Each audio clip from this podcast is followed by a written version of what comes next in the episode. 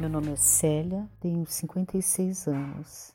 Ah, a minha infância, nós éramos muito ativos, né? É, nós brincávamos de pega-pega, esconde-esconde, queimada, a gente pulava corda, nós jogávamos taco, amarelinha, andávamos em carrinho de rolemã e bicicleta. Então, foi uma infância onde eu fui muito feliz. É, eu sou professora de matemática do ensino básico. A minha primeira formação é engenharia civil na Unesp. E na época, em 1988, ah, dos ingressantes daquele ano, eu era a única negra em todo o campus.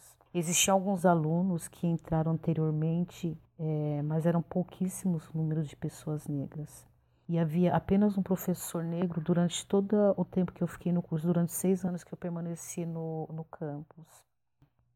E eu acredito que é, a minha profissão me escolheu. Por quê?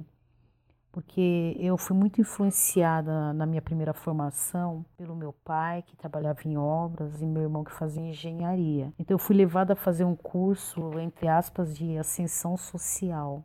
E, e, nesse período eu já dava aulas particulares para complementar a minha renda. E ali eu encontrava satisfação em ensinar embora eu me identificasse com quase todas as disciplinas do meu curso. Quando me formei em 1993, eu percebi que não, não tinha perfil para trabalhar em obras e muito menos em empresas. Então eu comecei a dar aulas, o que me motivou a fazer a complementação e me tornar professora de matemática.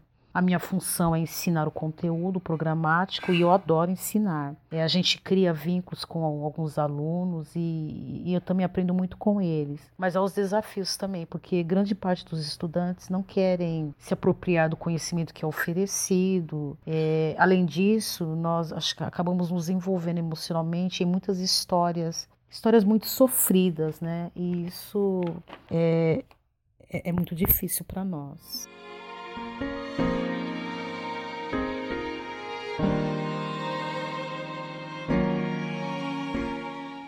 É complicado falar do racismo em minha área porque nós vivemos um racismo velado, mas é, que eu tenha percebido, é, nunca sofri diretamente um preconceito na escola por ser negra, mas eu já presenciei alunos sofrendo todo tipo de preconceito, inclusive o racial eu me sinto desvalorizada como profissional, socialmente e financeiramente, porque nós estamos passando por esse processo que não é só no Brasil, mas quase que no mundo todo, né, onde nós professores estamos cada vez mais reféns do controle externo do governo e nós temos perdido a, a nossa autonomia.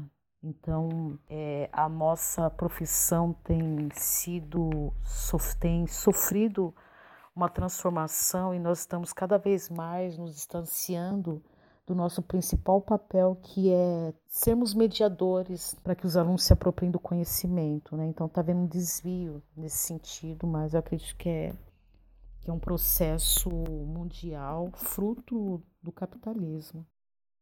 E ao jovem negro e negra que quer ser professor, eu digo: siga em frente. Se é o que você quer, vá em frente. Ser professor, engenheiro ou qualquer outra opção. Mas acho que o mais importante é vocês terem autoestima elevada, é se amarem, é terem orgulho de serem negros e negras, mas, sobretudo, ter orgulho de serem seres humanos, porque, no final de tudo, é, nós não somos a nossa cor de pele, a nosso físico, nós somos muito mais do que isso. Então acho que é isso que a gente tem que valorizar, o que nós somos por dentro.